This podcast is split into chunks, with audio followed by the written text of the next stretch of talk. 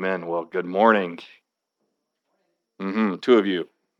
Rest of you, terrible morning. I can tell. Let's try that again. Good morning. Ah, there we go. There it is. That was better than asking folks to pray sometimes. So you looked up, you said good morning. That was good. I'll take it.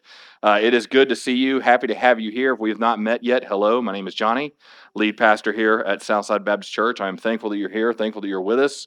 Uh, by God's grace, we are together again. And uh, many of you who have been with us any period of time are probably excited for this day. You've probably marked this day on your calendar, uh, for this is the day that we wrap up First Peter.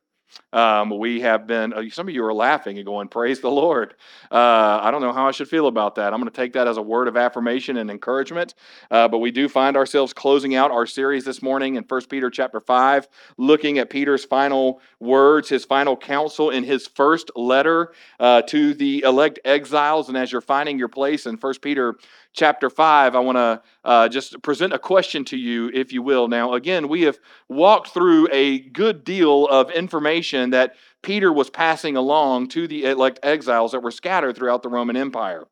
Now, if you've been following along with the structure of this letter, you noticed that in our first couple of chapters, we spent a good bit of time uh, reading Peter's words as he sought to encourage a people who were preparing for hardship. And then as we jumped later in the First Peter 3 and in the 4 and in the first part of 5, we began to see this persecution and suffering begin to pick up to a point where Peter turns from encouraging the church to then sharing with them and teaching them on how they are now called to live in light of what's been going on. And so there's been a lot of persecution language, a lot of suffering language. In fact, several of you have asked, uh, are we ever going to move past the persecution language and the suffering language? And I would say, uh, great question, easy question for us to ask living in Western society where we're not facing persecution. But again, I would remind you to think of what it must have been like to be an elect exile reading the words of Peter, uh, because they were probably asking, when will the suffering end?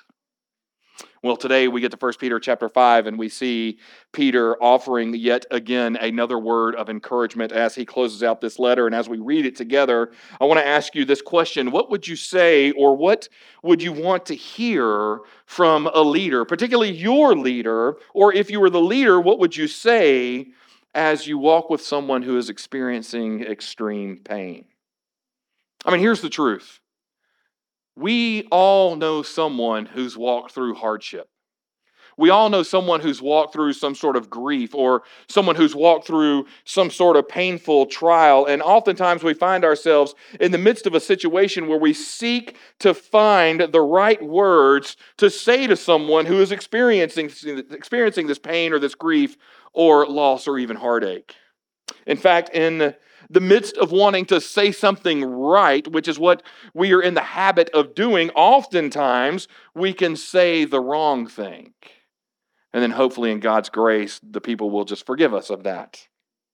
Well, in our text, as Peter is closing out his first letter, a letter written for the purpose of encouraging the exiles to keep living, he encourages them as well to keep good conduct. And then he finally says to them to continue to praise God in the midst of persecution. Now, this would be important because stories were beginning to spread throughout the Roman Empire, especially amongst the churches and amongst the Christians, of the pain that other Christians were being uh, exposed to and they were experiencing firsthand. In fact, being called a Christian at this point was more of a, a mockery than it was a, a word of celebration. And so, as fears and, and tensions continued to rise, it was the believers in Jesus Christ during Peter's day who remained resolute in standing by their faith in Jesus Christ. In fact, I think for us today, it is safe to say that right here in this last chapter, Peter is writing his closing counsel to those who are taking the greatest risk, those who are taking a risk that we do not understand today. You see, for these particular uh, exiles, these, these particular believers, these Christians that Peter is writing to, they have now resolved themselves to follow Jesus Christ no matter what in a world that is hostile towards faith in Christ. And so I want us to pay attention in these last few verses.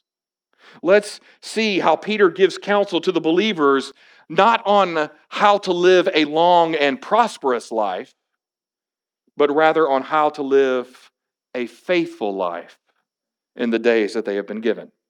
So if you have your Bibles, and I hope you do, I would encourage you to turn with me and join me in 1 Peter chapter 5. We will begin uh, in verse 8. And once you have found your place, if you can and you are able, I would invite you now to stand in honor of the reading of the Word of God. Now, again, this is Peter writing in 1 Peter chapter 5, beginning in verse 8. His closing words Peter writes Be sober minded, be watchful. Your adversary, the devil, prowls around like a roaring lion, seeking someone to devour. Resist him, firm in your faith, knowing that the same kinds of suffering are being experienced by your brotherhood throughout the world. And after you have suffered a little while, the God of all grace, who has called you to his eternal glory in Christ, will himself restore, confirm, strengthen, and establish you. To him be the dominion forever and ever. Amen. By Silvanus, a faithful brother as I regard him, I have written briefly to you, exhorting and declaring that this is the true grace of God. Stand firm in it. She who is at Babylon, who is likewise chosen, sends you greetings, and so does Mark, my son. Greet one another with the kiss, the kiss of love. Peace to all of you who are in Christ. Thank you. You may be seated. Now, in these final remarks to the church, after encouraging the church throughout his letter, after calling the church to remain faithful to Jesus Christ through Christian conduct, then writing to the elders on faithfulness in leadership, and now calling the church to be humble and to remain humble, Peter now writes one more time to encourage the church through what we are going to call today his closing counsel. So, the question that we seek to answer this morning is what is Peter's closing counsel for the persecuted church? What are the things that the church needed to hear, needed to be encouraged by as Peter was wrapping up his first letter? Well, notice that Peter begins in verse 8 by encouraging the church to be watchful. Notice that Peter opens by reminding the church that a truly evil foe now stands behind our visible enemies. Peter writes, Be sober minded, be watchful. Your adversary, the devil, prowls around like a roaring lion, seeking someone to devour. Notice what Peter is telling the church here. He is saying, The devil, the deceiver, the accuser is prowling around. It is the devil who is hungry. It is the devil who has been wounded by the death, burial, and resurrection of Jesus Christ. And he's walking around, stalking like a hungry, wounded lion looking for someone to attack. Peter has warned the exiles that the devil is very dangerous. Now, this is a good word for us today because we have now made two mistakes in modern day in terms of our own thoughts about the devil. First, we believe that the devil is all powerful.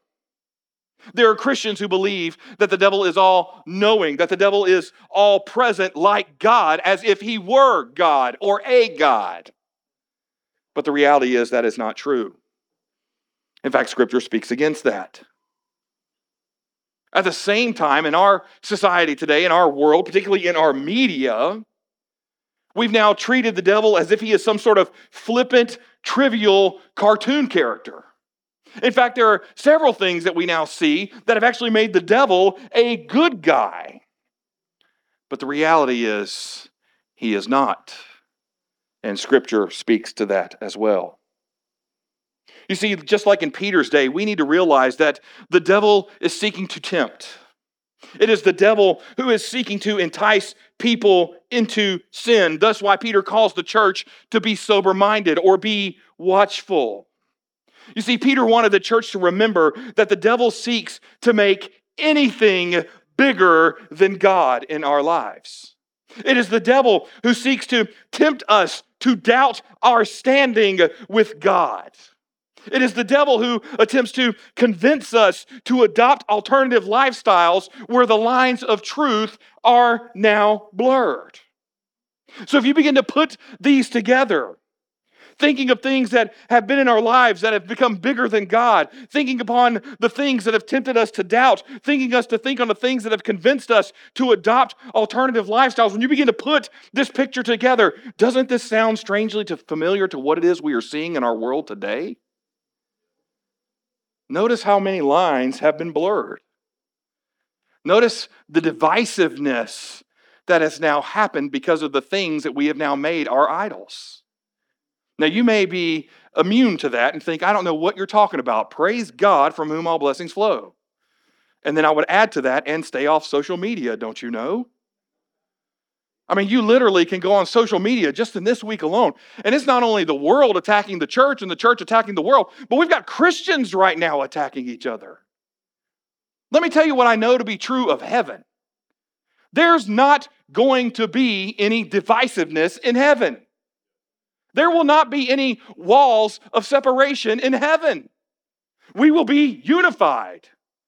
And if you say that's not true, then let me share with you, brother and sister, in great concern, you may not be there if there is division.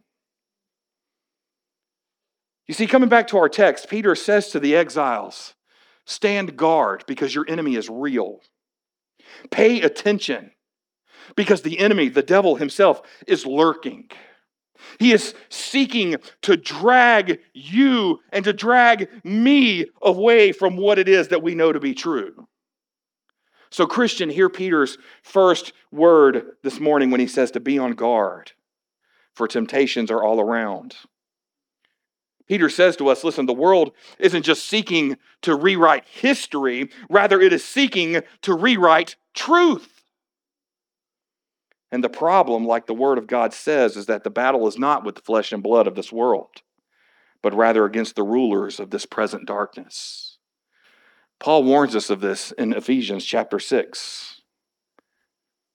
This leads to Peter's second point in terms of his closing counsel to the church.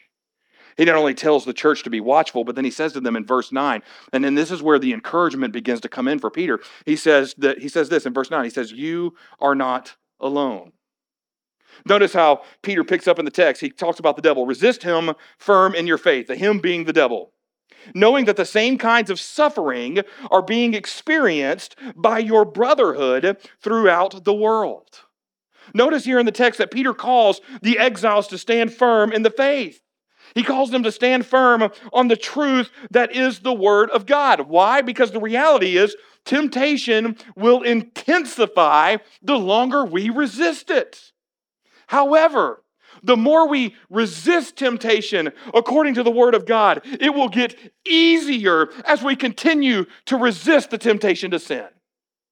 So, will it be hard at first? Yes. But as we continue to resist, will it get easier? Yes. I mean, think of it this way it's almost like training for a marathon. I don't know why you would do that, by the way, but if you've done it, you know what I'm talking about. No one wakes up one morning and decides, today I'm going to run 26 miles after eating a chocolate cake the night before. It doesn't happen that way. Nobody does that. People have attempted and they've passed out. You guys know me. I'm running a mile and I'm questioning life's truths at that point. Okay? It takes training. There are, there are plans. Even to run a 5K right now, there are plans that you can do. There are apps, and it tells you what you need to do each and every day. You see, it's not easy to start something. It's not easy to, to start a new job in a new field that you've never been in before. But over time, as you continue to practice, you eventually get better. In fact, it's Hebrews chapter 12, verse 11 that says to us that for the moment all discipline seems painful rather than pleasant, but later it yields the peaceful fruit of righteousness to those who have been trained by it. Even the Word of God tells us something new is not going to be easy. Discipline is not easy, but over time, it will produce fruit of righteousness for those who have been, and I would circle the word, trained by it. In fact, I would come back to 1 Peter chapter 5 and notice the command that Peter gives to the church. He says, resist him. Going back to the first thing he says right here in verse 9, resist him. Again, the him being the devil. Now, notice this. This is actually the same words that James gives to the church in James chapter 4, verse 7, when he says, resist the devil and he will flee from you. However, what's interesting to note is that when you look at Peter's passage, the command to resist him actually comes with the plural form of the word you. So notice what Peter is saying to the church. He's saying, as a church, we are called to collectively strive together in living faithfully for the Lord, and thus living faithfully free from sin. Meaning this, that as a body of believers, we are called to be together not just for the purpose of worship and prayer and the study of the Word. We're called to be together for the purpose of accountability. We're called to be together for the purpose of seeking out accountability with our faith family to, to help us, to walk alongside us, to help us overcome the struggles that we may face. Because the reality is this we were not meant to fight our battles alone. You don't believe me? Look through scripture. You see, here's a, here's a, here's a problem that we have. We, we underestimate the power of the devil if we think that we can face him alone. Look through scriptures and ask yourself, how did that work out for individuals apart from Jesus Christ? It didn't.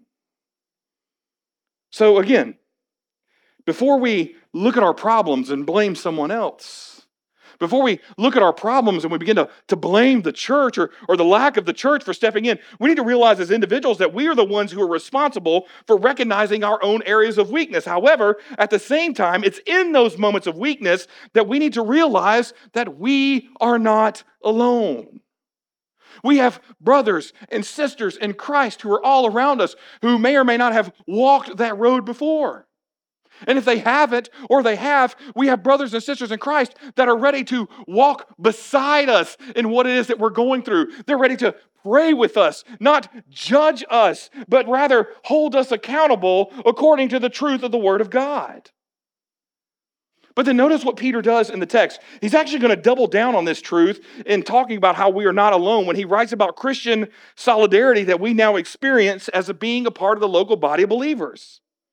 He says, again, verse 9, knowing that the same kinds of suffering are being experienced by your brotherhood throughout the world. You see, since we are facing the same kind of troubles as other brothers and as other sisters in the world, we should be more firm in our strength to resist temptation.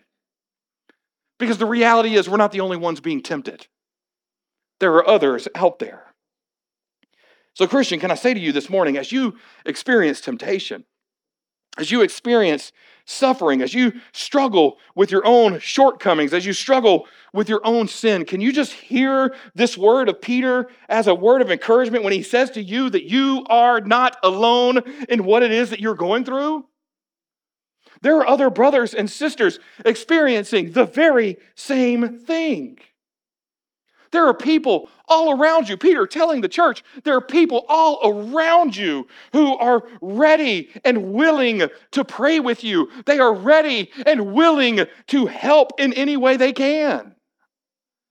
So you see, accountability is meant to encourage the body to grow, not meant to drag the body down. So, can I say something to you as individual believers in Christ? Don't allow your pride to keep you from seeking the prayers and the accountability, the accountability that you need from the local church. Don't do it. Be a part of it. Be a part of that family. Share and grow together. This leads to Peter's third point, where Peter tells us not only should we be watchful, not only should we know that we are not alone, but then Peter says this in verse 10 and 11. He says this eternal glory awaits. I mean, what a great line. I'm going to go ahead and tell you if I could set my alarm clock every morning and it just simply said to me, Wake up, Pastor, eternal glory awaits, I'm ready to rock. I don't need coffee at that point. I don't even need a hello. It doesn't matter what horrible email is waiting on me. It would not matter. I mean, could you just imagine how good that would feel? I mean, that would just be wonderful.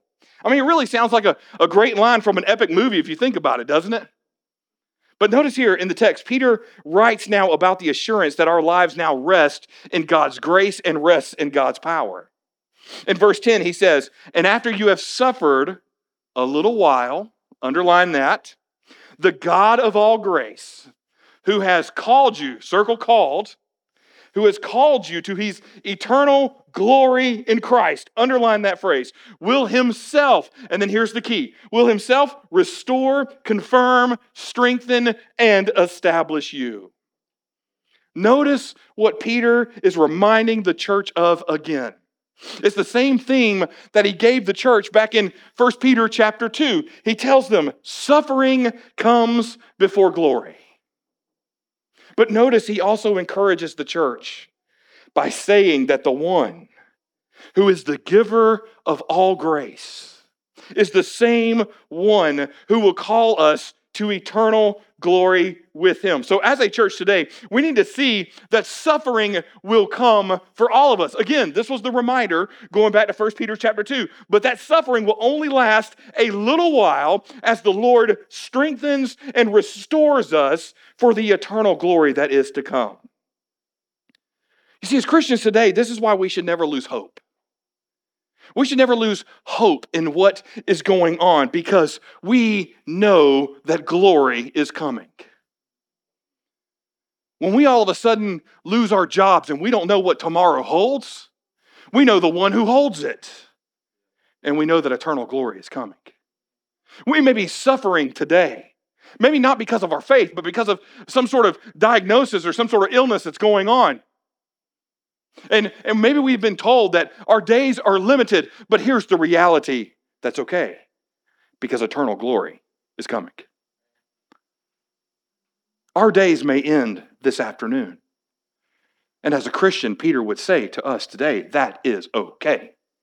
Because if our days end in this very moment, then eternal glory has come. Praise be to God. But notice coming back to the text, Peter now introduces us as if that wasn't enough.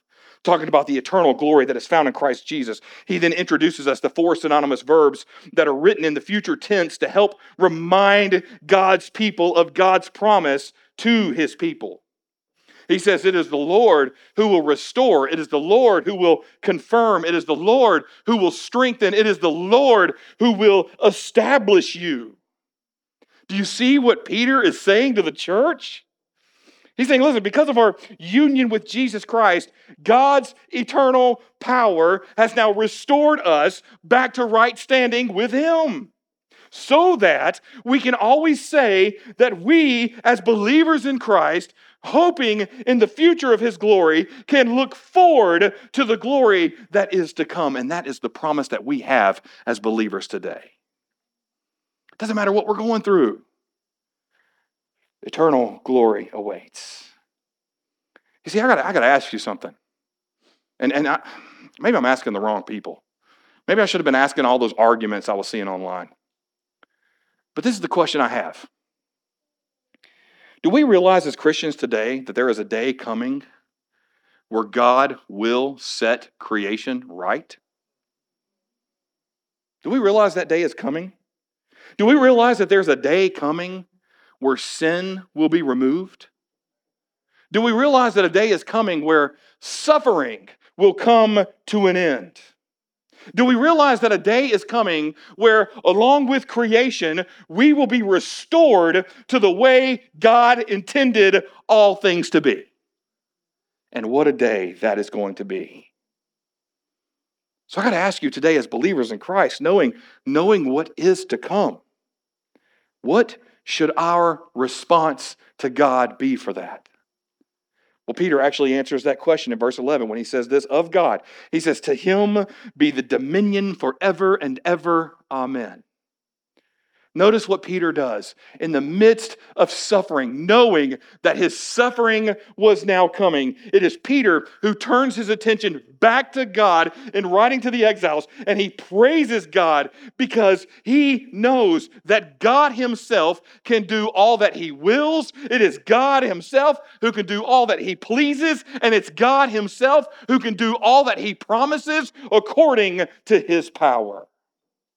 But yet at the same time, In the midst of Peter's praise, we see that we ourselves are flawed, and yet we ourselves can do nothing apart from the will and the authority of God. All things happen according to the will of God.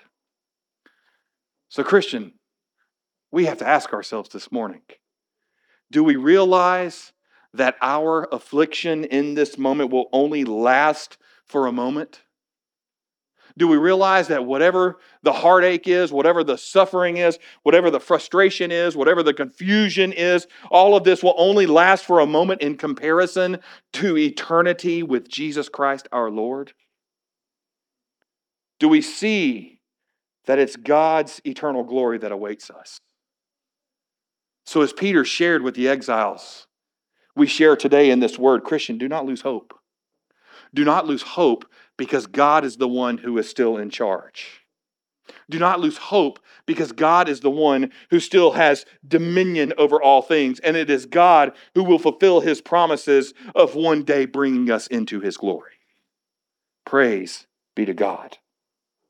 This leads to Peter's fourth and final point from the text that we see in verses 12 through 14. Peter, after telling us to be watchful, Peter, after saying to us that uh, not only should we be watchful, but that we are not alone, then reminds us that eternal glory awaits, now says to us, finally, as believers in Christ, let us lift one another up in love and in peace. Notice here in verse 12 that Peter introduces us to a new character. He says, By Silvanus, a faithful brother, as I regard him, I have written briefly to you, exhorting and declaring that this is the true grace of God. Stand firm in it. Now, the name Silvanus, just so we know, is probably believed to be Silas by many, many scholars. In fact, it's the same Silas that was mentioned 17 times between Acts chapter 15 and Acts chapter 18. This can also be confirmed in the Greek because we see that Silas and Silvanus are actually interchangeable names, similar to, to calling Peter Pete, if you will. But in saying by Silvanus, Peter is now acknowledging that Silas, Silas was either the scribe or more likely that it was Silas who was the one that was delivering the letter. Now, this would make sense because it was Silas who was appointed by the Jerusalem council to deliver a letter to the church back in Acts chapter 15. Either way, what we know is that this person is a faithful brother.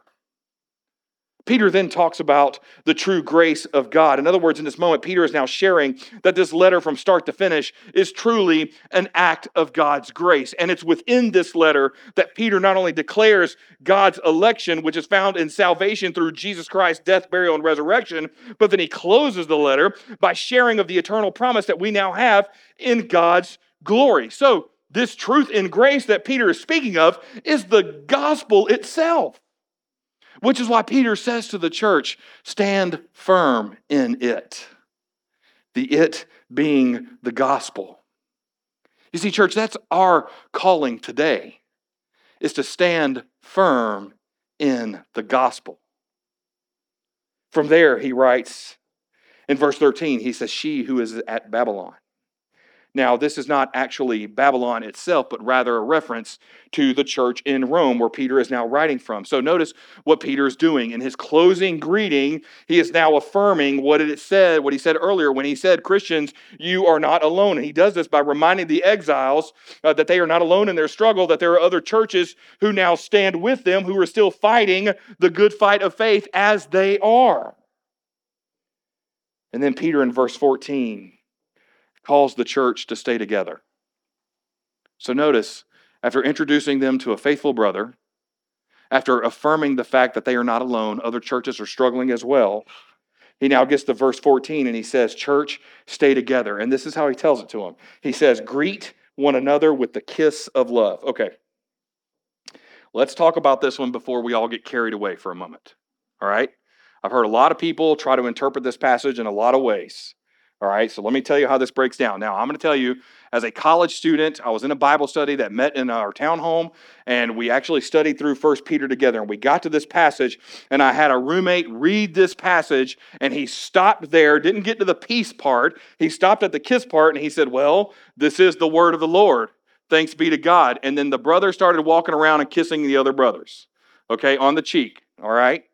That was his thing, kind of weird. Now, I'm going to go ahead and tell you, as he was walking through kissing the brothers, thankfully, by God's grace, he started on the other side of the room. And it was in that moment that I had two choices. And it was either to stiff arm that brother across Athens, or it was to stop and maybe consider that we should probably do a more in depth Bible study on what Peter was talking about in this moment. Thankfully, by God's grace, the latter one out. So here we go. What is this kiss of love?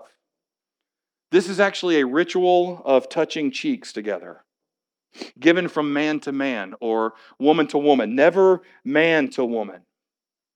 It was a, it was a greeting or a closing, if you will, of close friends and family, meant to symbolize kinship, symbolize affection towards one another. So notice what Peter is saying when he says to greet one another with a kiss of love. What Peter is saying is that there should be an emphasis on affection, an emphasis on love within the house of God. You see, love is our main action. It is love that is our sign of solidarity. It is the love of God that is found through the salvation, that is found through Jesus Christ our Lord, that has now brought us together. And so Peter is saying, love one another in the same way. Show affection to one another in the same way. Now, again, if you're not a huggy, cheek to cheek kind of person, that's okay. I'm not saying you got to do that today. But what I am saying is this as churches in Western society, we need to do a better job of loving one another. We need to do a better job of showing affection. In fact, this is not a novel concept for Peter. If you go back and look at 1 Peter chapter 1, verse 22, he says, Love one another earnestly from a pure heart. Notice that the love that Peter is speaking of reveals a sense of identity that is now found in the shared life of believers. Again, Peter has just given us another example that as Christians, we are not called to walk this world alone, nor are we called to sit and wait for someone to connect with us uh, and, and just wait and hope that someone will connect with us and reach out to us. You see, as Christians, seeking to be affectionate towards one another, as Christians seeking to love one another, we, us, we have to be the ones reaching out. All of us together. Now let me let me unpack what I'm talking about, okay? If you can say this morning that I don't feel like I'm connecting with the local church here anymore, I want to tell you two things. One, you may be right. You may very well be right because I'm going to go ahead and be honest with you. I don't know if we or many churches around us are actually lifting one another up well as a church. I don't know how well we're doing at being affectionate towards one another. I don't know how well we're doing at sharing love towards one another. Now, I will say this based on what I've seen this past week, we're doing a great job of tearing one another down. However, I want to ask you a question if that's you this morning. One, you may be right, but here's my question. If you can say this morning that I don't feel like I'm connecting to anyone through my local church, then here's my question Who are you reaching out to? Who are you reaching out to? Because if you're just sitting back waiting, if you're just sitting back testing the church, hoping that someone will come talk to you, hoping that someone will come speak to you, hoping that someone will greet you with a holy kiss, then I have to ask you are you being faithful to the call of what it means to be a part of the local body of believers? We're not called to be passive believers. We're called to be active in our faith. You'll be like, Pastor, where do you see that in the Bible? Oh, I don't know. Matthew 18, Acts chapter 2, Acts chapter 4, Acts chapter 20. Hebrews chapter 10, 1 Corinthians, all of it. Colossians chapter 1, Ephesians chapter 4. And yes, I skipped a lot of other books. It's there. And the truth is, none of these passages ever talk about being a passive believer in the local church. You see, it's on us. It's on us to do what Peter commanded us to do in 1 Peter chapter 1 when he said, Love one another earnestly. It's on us. Coming back to the text, Peter then closes by passing the peace. He says, Peace to all of you who are in Christ. Now, again, not to labor a point that we've already discussed at length, But I think it's beautiful that Peter's letter ends the same way it began in chapter 1, verse 2, when he said, May grace and peace be multiplied to you. You see, as we have already stated before, Peter understood the grace of God. Remember, it was Peter who denied Christ, and yet it was Christ who restored Peter. Peter knew full well the meaning of the grace of God, which means he also knew full well the meaning of the peace of God. You see, I think if Peter were here today, he'd probably say to us, Church, listen, the road to peace is paved by God's grace. And it's at this point Peter has now concluded his letter. And in his conclusion, he's left the exiles with the gift of God's peace. You see, in these final words, not only does Peter circle back to where it all began, which was peace itself, a call to love one another earnestly. And, and he, wasn't, he wasn't just dictating this to the church, he was encouraging the church with this. But we see that even in the midst of his closing points, he's still calling the church to holiness that is grounded and rooted in the person and the work of Jesus Christ. So notice this in pursuit of holiness, Peter calls the church to be watchful. In pursuit of holiness, he says to the church, You are not alone. In, in hope for the holiness that is growing within us and to come, he says, Church, listen, know this, that eternal glory awaits you. And in that same pursuit of holiness, he says to the church, with that future in mind, lift one another up in love and lift one another up in peace. You see, these weren't just marks for individuals to practice, but rather these were words of encouragement written for the entire persecuted church. So, as Christ's church today, my prayer is that we would stand firm in God's grace that we would rest in the peace given to us by Jesus Christ, because this is what Peter teaches in his closing counsel to the church. Thanks be to God. Praise God, from whom all blessings flow. Let's pray together.